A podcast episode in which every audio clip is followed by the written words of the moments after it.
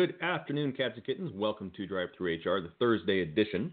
Uh, this is Dwayne Lay sitting in the captain's chair once again. And normally, this is the days where we would look into technology and how it affects your life and how it shapes the HR practice. But today, we're going to do something a little bit different and get into some current events. So, sitting on the board with me in the other captain's chairs are my co hosts, Mike Vandervoort. Hello, Dwayne. How are you today? I'm good. And of course, Crystal Miller Lay, right across the table from me, virtually speaking.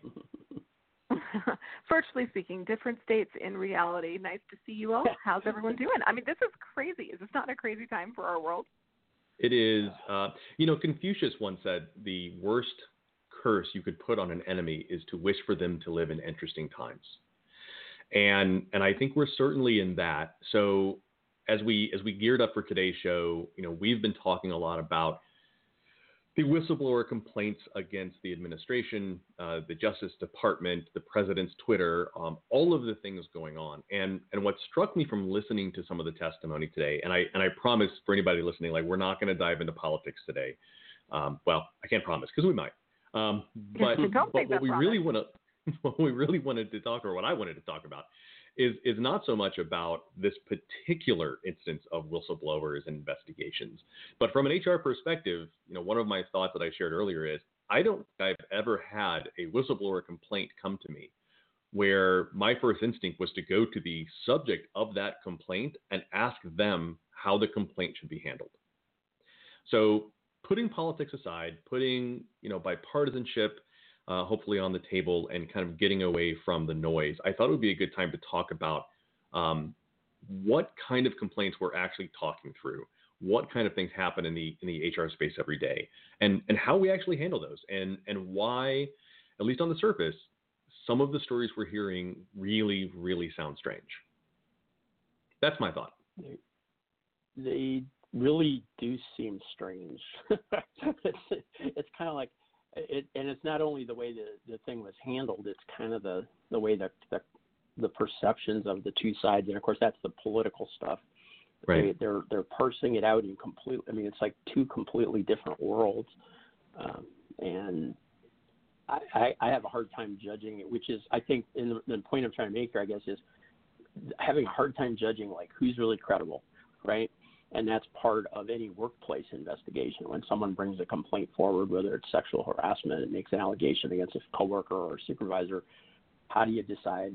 I mean, you have to investigate, but how do you decide who they or other people are credible? And you know, I think the process we're seeing roll out in public here is not exactly mirror image to that, but it mm-hmm. it raises the very same type of questions. I guess is what has struck me about it. So I yeah, think that there's. I, I think Oh, I was going to oh, say there's ahead. a lot of a lot of parallels with what we do in HR. Um, Crystal, I know that you've done a lot of work with this kind of stuff, so I was going to throw it your way to talk about kind of your experience, what you've seen, and kind of kind of set the stage for what some of these discussions are.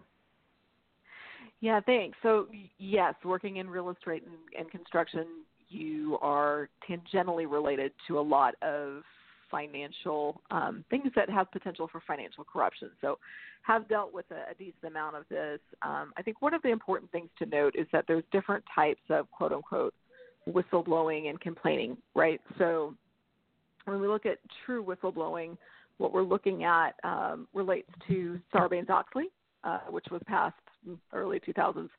I think it was 2001, 2002, somewhere in there. But basically, the idea behind that was to afford protections to allow people who understood, who had seen and had had um, evidence of crimes and dishonest acts, to be able to pass that information on to people who needed to know it in a way that was safe and free from retaliation. Right. So there's um, like when we look at this, like we got to keep that in mind. So it's, it really was created around crimes. Now the that's the, the federal level. At the state level, there are a lot of whistleblowing laws that, or whistleblower laws rather, that expand beyond that into like hiring practices, discrimination, health code violations, you know, that kind of thing. So, but they're different. They are they are different, and I think that we have to pay attention to, you know, there's breaking the law, and then there's, you know, um, maybe um, harassment in a workplace, which is also legal, but different, different other different types of complaints, right? And so I think when you when you know that there's something going on, when someone brings information to you in HR that someone's breaking the law, like that has to be handled um, fairly quickly, I think, and and also it needs to be handled in a way that you know you don't question the credibility of the person. You get the right authorities involved and let them question the credibility around it. I, I agree. I don't understand why you would take a complaint back to the complainant and go, well, what exactly did you expect me to do here? So, so there is an element, just kind of looking at, at again what's in the news. There's an element there of, yeah, there's a whistleblower complaint, and yeah, we shouldn't go back to the person. But when you think about executive privilege and and how that might play into some of those discussions, on some level, it makes sense. Um, but on a from a government perspective, that's a little different, right? Because because there's laws about what they're supposed to do. So uh, I'm just curious. Um, so Crystal, how how many times with any complaints you've handled, um, how many times have they been related to um, you know not just senior management, but to to top levels like C level executives? Um, all of them. So all of them have when you're talking about yeah, when you're talking about true whistleblower complaints, it was all related to uh, financial crimes related to leadership. Okay, Mike, so, how about you? I haven't actually dealt. I think I had one safety issue, safety type issue that was a whistleblower complaint, like a true whistleblower. Most of everything else I've dealt with has been more in the realm of you know, HR complaints, sexual harassment, that type of stuff. Okay, Crystal, I think you were about to, to say something else after that. Oh yeah, so so again, kind of going to where to where Mike was going. There's you know dozens more that wouldn't really truly fall underneath whistleblower, but when you look at, at the whistleblower complaints, or like the financial crimes and other types of crimes, corruption type crimes, um, that's usually perpetrated by people who have some level of authority. Um, you don't you don't often see that in someone who's in the line worker or individual contributor role.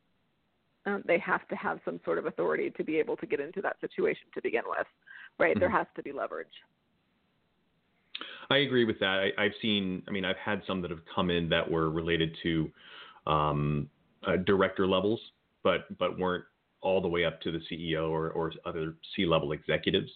Um, I think in in my time in HR, I, would say I had maybe a handful of whistleblower complaints overall that came in, um, and I think two of those reached up to the C-suite. So, to your point, a lot of them do come through. Um, it, what's interesting, what I always think of is, and I and I apologize, I'm drawing a blank on her name, but the woman who was the the primary whistleblower with Enron, uh, I actually sat next to her on a plane when she was coming back from testifying. And the thing I thought was uh-huh. fascinating uh-huh. is um, her take on it was that um, Ken Lay, no relation, who was mm-hmm. on trial at the time for some things he had done with Enron, she said she thought he was completely blameless in everything that had happened. Um, because the, as the CEO, like you don't always get details. He's signing documents in 20 languages that he doesn't read. Um, and so I thought it was fascinating that in one of the more famous whistleblower cases, that person was actually saying, I don't think the CEO did anything wrong. But even in that instance, like the complaint didn't go right to him right? The, to your point, like there's a process we walk through to protect the people who have brought it forward um, and and make sure that it's vetted properly. So, um, yeah, that, that's what I think of immediately. That's that's probably the closest uh, I've ever been to someone who was involved in a, in a really high level. Not probably that is the closest I've been to someone who was involved in a really high level whistleblower complaint. So, um, so Mike, you've you've dealt with um, with some interesting um, kind of workforce issues, and and we're gonna I want to dive into some of these a little bit.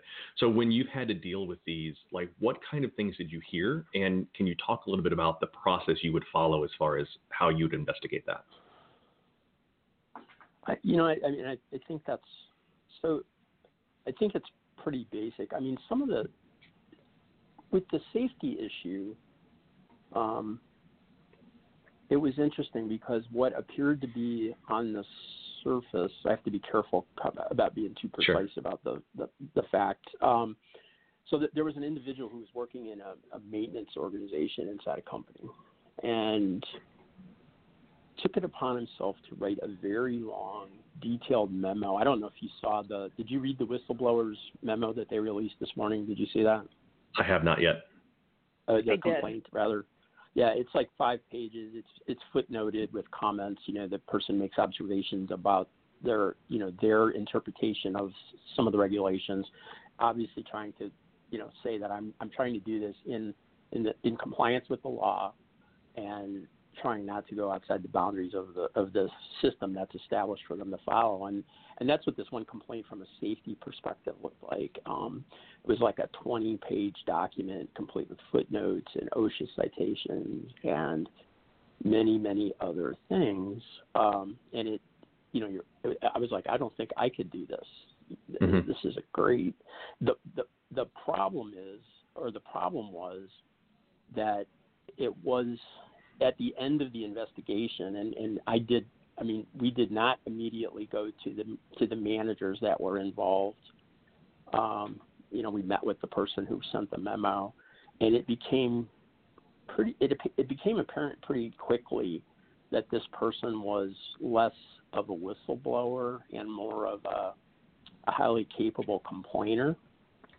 um, and, and and in in doing an investigation uh, around around the issues, but also around the person bringing the charge forward, um, discovered that he had been um, he had had three other situations with prior employers who let who reached settlements with him because of w- whistleblower violations hmm. that he, he, they had retaliated right so mm-hmm. so he was kind of a serial whistleblower if if, if such a thing exists, and and, and and seem to target you know get hired into a company and wait for a year or so and then you know kind of see what the lay of the land was and try to target complaints. Um, I guess the good news from that employer that I worked for at the time was that some of the complaints had some merit to, to them. And, and we were able to resolve and fix those, you know. And and he ultimately wound up leaving the organization on his on his own um, by his own decision. So we we didn't get caught up in the in that sort of self-serving net. But mm-hmm. I, I think so. So that so that that's kind of weird. But uh, and that and that's I think something that it in in the case that we're looking at now with our government, it's kind of you know it's I mean that's one of the allegations President Trump made. It's a partisan partisan somebody that's a partisan that has a bias towards the the Democrats, right? And mm-hmm. how do you know? They don't know who it is. I, I think so. I think that out of that out of that story or that fact set, I think the things that I would point out to, to think about are, you know, first of all, to, to your point, Dwayne, you know, who, who, do you start with and how do you begin to assess the thing? Um, you know, you have to raise concerns at some point to the to the. I mean, just as they did in the White House, at some point those things are going to have to be discussed with staff but it's it's sort of the order that you choose. And typically, I I think in these investigations or harassment investigations, you would start with the person making the allegations and get more of their story. Didn't really need that with the giant memo I got. We had all the details mm-hmm. you could ever provide and more.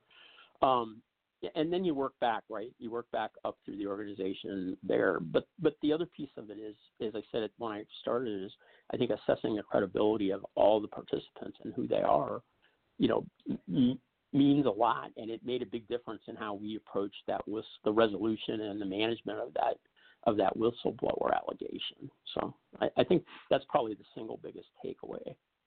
Now, would your process for that investigation be any different for something considered a, a whistleblower complaint versus some other kind of employee grievance?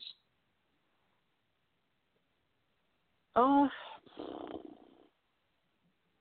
yeah, I, I think if you like, say, if you're in a union shop and somebody filed a grievance over overtime, mm-hmm. yeah, you'd walk it to the supervisor first. I mean, you sure. yeah, I mean, you have the grievance in hand from the, you know, it's not really a whistleblower, right? But you'd have a complaint from an employee about something that, so my supervisor so and so did something wrong.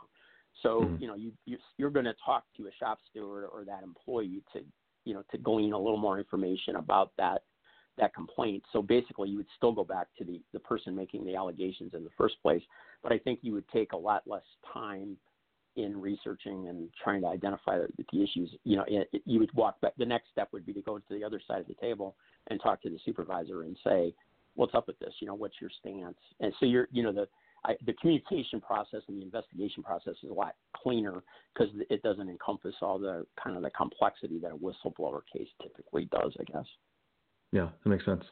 Uh, quick reset. You are listening to Drive Through HR here on Thursday, September 26th. We're talking about whistleblowers investigations um, and less about politics and more about process and kind of how we've uh, run those in our careers. So, Crystal, I know that you've had some really specific experience that you've delved into when you've got a process, you've you've got a map on how to handle those complaints or grievances, and things go completely off the rails. Yeah. So, uh, so really, that was when I first started in HR, and I, and I don't need to delve too far into my story, but for anybody who's looked at my LinkedIn page, you'll see it know, I, I didn't start in HR. I started in in marketing and then moved into recruiting. And then, as I was being hired for a recruiting role, I was told, by the way, you now run HR. I said, great. I know absolutely nothing about HR. SHRM was very helpful to me, but and as was my employment law attorney. But um, but that being said, you know, one of the things that we found out really quickly was like there had been complaints made in the past that were just not handled correctly because there wasn't a policy in place. And so one of the first things that we had to do was create a complaint policy, and we, then we had to make sure everyone knew how that complaint policy um, not only was structured but how to use it, right? And so that there wasn't going to be retaliation that maybe there had been in the past. And so, um, so, so there's that. But, but even so, um, you know, one example that I'm thinking of, there was a, a financially oriented thing with uh, procurement, and um, and some some things that were not fully legal, so I can't get into them. But but it took almost a year for the person to have the courage, the person that actually blew the whistle on that, that to have the courage to do so because of what had happened prior. And so, you know, um, once that came to light, like for me, it was really just trying to manage everything in a way that kept um, the rest of the leadership team from acting until we were done with the actual investigation because they were just like, we want to deal with it now. We want to deal with it now. I'm like, wait, hold on. We got to make sure it's true. you know, we need to investigate the vendors. You know, we need to talk to the person that made the complaint. We need to talk to the, the person that's the subject of the complaint before we do anything at all. And and so sometimes it feels like herding cats because you know when someone I, I tend to think most people are inherently good. And so when someone else in your leadership team is made aware of it, which at some point you have to do to be able to do the investigation appropriately. Um, you know, they want to act, they want to get that nipped in the bud, and you, mm-hmm. it just you you can't let them get involved until it's appropriate for them to be involved. So that complaint policy can really help with that. And then, you know, when you look at the retaliation piece, and and I think part of what I think is interesting in, in the political side is you know what is what does retaliation look like right? So when does it start to be retaliatory if you go to that person in a public workspace and say what do you want me to do with this? I mean could that be considered retaliatory because at that point they're exposed? I don't know. Mm-hmm. I'm not saying that's exactly what happened, but that's where my mind went when I read that the first time, which was like, wow, I wonder if they were by themselves, if there's other people around, you mm-hmm. know, because if you know somebody is out there blowing whistles or, or you know turning people in um, you know i wonder how much that impacts your ability to really have a functional team and workspace. Well i think it's a really good point. Oh go ahead mike. Go ahead. Go ahead mike. No, go ahead. I was gonna I was just gonna ask a question because um, it's clear that you've you've handled uh, far more of these than I have. Um, and and what whistle whistleblower you know is different from an other employee complaints but as you mentioned with Sarbanes Oxley but there there there are other you know like I had the safety one and those fall under you know state OSHA laws or you know other kinds of things. But but what is and you handle these as part of HR is that typically where whistleblower complaints wind up or are they often handled somewhere else in the organization say the legal the. I, I mean, I kind of I've kind of seen it both ways, and I guess I'm, um, I'm since you handled more, was it always HR in in your work, or did you work kind of hand in hand with other parts of the organization? So for so for me, I mean, both. So so for my organization, it started in HR because we didn't have a legal department. So I really was the liaison with our attorneys. Okay. And so it that's really where people had to go um, because that wasn't there. In larger organizations where there are legal par- departments, my understanding is that it may be the legal department where that starts. It sort of depends on the nature of the complaint, right? Mhm. So there's various different ways that you can break the law. There's so if it's harassment, it's probably going to HR. If it's a financial oriented cl- uh, crime and you have a legal department, then it, it's quite possible that that could start there. Um, it can also start with anyone, candidly. Like, and that I think you see more of that when there's not a structured complaint policy. But the reality is that protection is afforded to them regardless of who they turn that complaint into. So they could go anywhere and and you do see that. I, I mean, I haven't really seen that so much, but um, but I have read about it and I understand it. And I've talked with people who've like been pulling their hair out because people will complain to who they feel closest to, where they feel safe, and that's not always their um, their HR department. Yeah, and, and that's kind of what I was thinking is is when you think about when you actually use the term whistleblower, you don't always hear it you know, it, it does. I don't. I mean, I think they're, the scale and scope is they're they're much they occur much less frequently than other kinds of complaints. But you don't mm-hmm. often hear HR people sitting around, even at like a SHRM National Conference, talking about how to deal with whistleblowers. So it, it just it's kind of interesting that this one feels like an HR issue, but may, you know maybe it is, maybe it isn't. I don't know. Anyway, go ahead, Dwayne. You, had a, you were going to ask a question. Well, I was just going to say, I, I, think that's a really good observation, Mike. That we, we don't tend to sit around and talk about it. Um, I know that you know, the first time I had to do an investigation as an HR practitioner, like I had never been talked about. I'd never been told how to do it. I was just told this person has a complaint. Go find out what's happening. And so, and, and fortunately, I think a lot of what we look at as proper procedure when it comes to investigations really is common sense. You know, to your point, you you in, you investigate it, you talk to the people involved, you see if you can find out any um, corroborating evidence, you look at the credibility of the people involved and, and kind of what their motivations might be.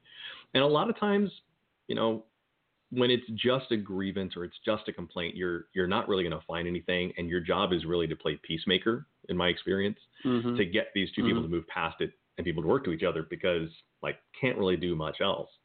I think when you're dealing with something like um, these the major issues like what we've been talking about and, and what's in the news, I think there's a couple of other challenges there. Number one, you do have evidence, and there's a question of who has it and how reliable is it and how much has it been changed. Um, again, not to get into the politics um, directly, but part of the evidence in this particular issue is a transcript of a call as it's been described. But it's not really a transcript, it's a copy of mm-hmm. notes that were made of the call. So it's not a recording, it's not a verbatim transcription, it's just a general transcript of things that were said that may or may not be complete. Um, the other thing that, and, I, and we're definitely seeing in this case, is when you're dealing with high level leadership, you're also dealing with their own prejudices, their own um, type A personalities of everyone wanting to be in charge, everyone being convinced that the way they want to do it is the right thing. And I thought it was fascinating to watch in the um, testimony today the there were a lot of questions around why did you make the decisions you made and who directed you to make certain decisions. And the response back to that was, it's really unfair that you're being, you know, told you did everything wrong. And it's it's interesting. It went from let's investigate it to let's let's deflect, let's try to blame the other people involved in it. And I've seen a lot of that with leadership complaints. It becomes an issue of who's right, who's wrong, not what's right mm-hmm. and what's wrong. I do have a yeah, question for I, both of you, and, and, and Mike, I want to follow up something you said, um, and just and, and I and I do want to hear your thoughts on that part too. But just as you're talking, the question that has been stuck in my mind since you said it is this idea of a serial whistleblower, and and, mm. and my question as you talk about having to deal with some of these high level um, issues and personalities is is it bad to have a serial whistleblower in your organization? I mean, you don't want the conflict, but well, if there's somebody who's actually willing to stand up, is that a good thing, or is that is that a bad thing?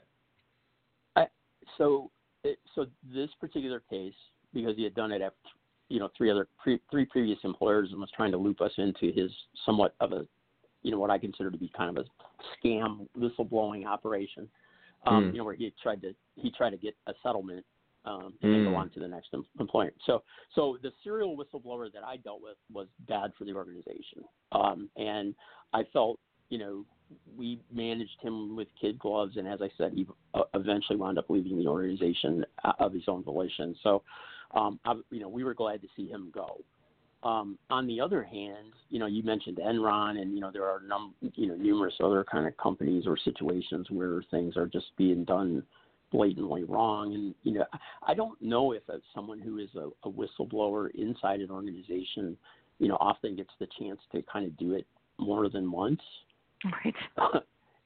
you know, you know, I know I to say that'd be very unusual, but but if but I so I but what I do think, Dwayne, is anyone who has the you know the intestinal fortitude to take that difficult path because they feel you know you clearly do it because you feel it's you know your moral imperative right? And you put a lot of your own personal security and reputation um, at stake because there's going to be there's going to be blowback of some sort. Even if the company doesn't retaliate directly against you you're still going to probably be ostracized. It's probably going to impact trust you know from some people. And so you know, it, I don't know if having a serial whistleblower is a good good thing because I'm not sure they really exist internally to an organization over a long period of time. If that makes sense. Yeah, uh, I tend to. Crystal, I tend to agree with that. Yeah, I tend I tend to agree with that. Like here, my thought is it's not so much that they could like. Hopefully, there's not a need for them to, right? So again, when we're looking at whistleblowing, I look at that and go, gosh, I hope that you don't need to be a serial whistleblower within a, your organization. But to Mike's point, if something like that is existing, if your if your organization is so corrupt where where that's going on, you know, you can only make that complaint once or twice. You can only blow that whistle a couple of times before people realize you're that person and then they don't want you around or you're excluded from the things that would allow you to see the things that you would talk about. So I don't I don't know how realistic that really is.